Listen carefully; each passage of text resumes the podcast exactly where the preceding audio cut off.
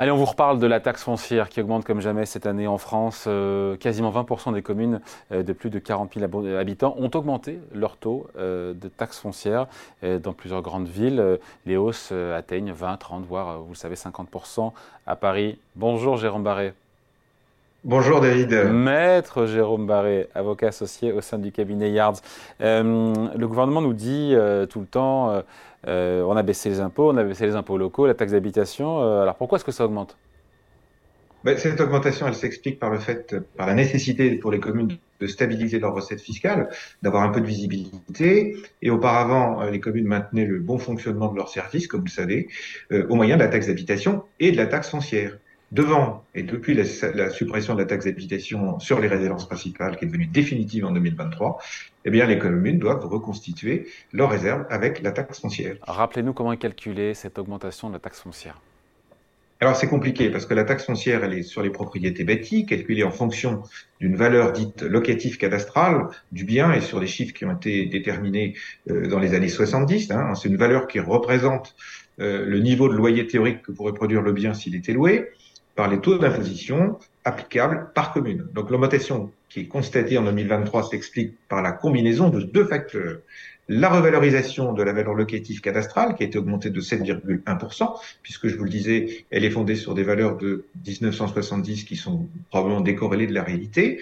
Et cette augmentation, elle a été euh, votée dans la dernière loi de finances afin de tenir compte de l'inflation en 3,4 l'année passée, et l'augmentation des taux applicables par les collectivités elles-mêmes, donc plus par la loi de finances, qui peuvent chaque année décider de les faire varier. Bah, justement, parlons des, un instant des collectivités. Euh, ça veut dire que la situation, quelque part, elle est, elle est inégalitaire d'une commune à l'autre Parfaitement. Hein. Vous vous souvenez que euh, ce que nous avions dit dans une émission précédente, c'est que déjà, il y a une inégalité du fait qu'une ville de villégiature avec des résidences secondaires aura plus de recettes puisqu'elle aura la taxe foncière et la, taxe d'habitation sur les euh, résidences secondaires, premièrement.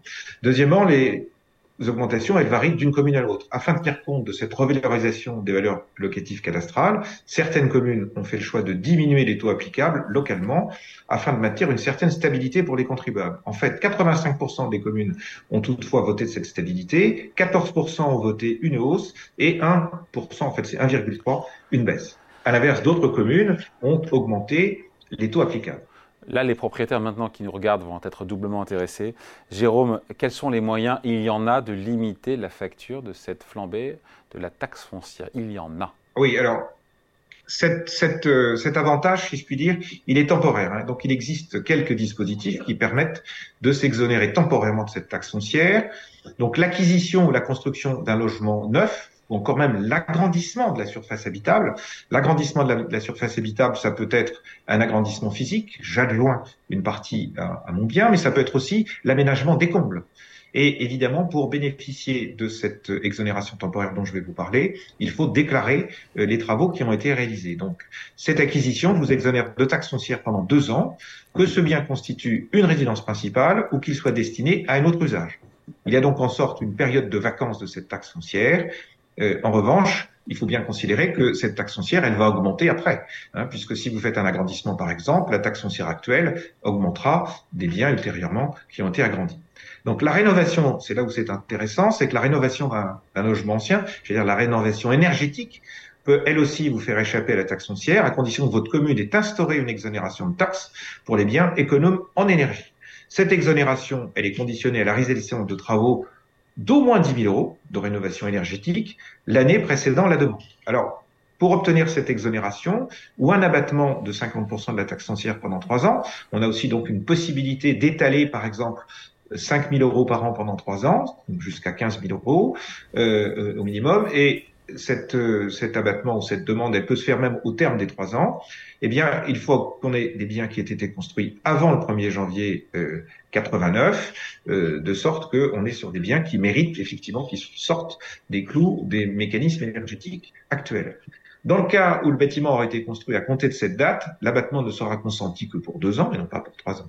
Alors la vraie difficulté dans tout ça, David, c'est que moi je n'ai pas de fichier aujourd'hui, il n'y a pas de liste des communes et ben, je dois déterminer quelles sont les communes qui sont concernées. il y en a combien? Puisque la DGFIP n'a pas de, pas de communes. Mais je, il y a plus de 453 communes proposent ce coup de pouce, dont Paris, qui a rejoint la liste ah. en 2023. Ouais. Mais euh, aujourd'hui, il faut que j'aille voir ma commune parce que je n'ai pas encore de liste pour savoir si je suis, euh, si je suis concerné. Euh, quid si je loue mon bien immobilier? Est-ce que ça ouvre droit à un allègement de taxes foncières Alors, c'est le cas, effectivement, si les propriétaires de biens immobiliers qui sont qui veulent louer leurs biens ou qu'ils ont loué peuvent bénéficier de, de, de, enfin vont bénéficier de ce, ce, dégrèvement si le logement est resté inoccupé pendant plus de trois mois consécutifs pour une raison indépendante de leur volonté. Alors on ne sait pas encore tout à fait ce que veut dire les raisons indépendantes de leur volonté, mais par exemple un sinistre, euh, par exemple, euh, on peut imaginer qu'un locataire qui disparaît purement et simplement euh, ou qui meurt, ce sont des éléments qui sont indépendants de votre volonté, qui vous permettent de, bénéficier d'un dégrèvement partiel. Ce dégrèvement, il est limité à la période de vacances, c'est-à-dire la période entre le moment où, vous aviez loué et le moment où vous allez relouer. Et euh, le cas échéant, il sera accordé par réclamation auprès de l'administration fiscale et le dépôt des justificatifs. Donc vous avez quand même un dossier à faire qui soit assez formalisé pour pouvoir bénéficier de cette euh, augmentation ou de ce dégrèvement partiel. Voilà, c'est très clair. Euh, une question, je sais que vous ne lisez pas dans le mar de café, mais est-ce que cette, cette augmentation de la taxe foncière, c'est du one-shot ou c'est un truc qui a vocation à s'inscrire dans la durée, dans le temps? Moi, je pense qu'elle va, elle va augmenter parce que les besoins des communes augmentent et qu'on a des questions qui sont relatives au logement, mais on peut espérer que cette hausse sera plus faible l'année prochaine que cette année. La revalorisation des valeurs locatives cadastrales devrait se situer, on imagine, aux alentours de 4% pour 2024. Euh, en revanche, on ne connaît pas les taux qui seront appliqués par les collectivités elles-mêmes en 2024. Et donc, les, les collectivités aujourd'hui, ce qu'elles s'empressent de faire, c'est de figer des augmentations pour s'assurer des recettes à venir. Voilà qui est très clair. Merci beaucoup, Maître Jérôme Barré, avocat associé au sein du cabinet Yards. Merci, hein. bon week-end. Merci, merci David, merci.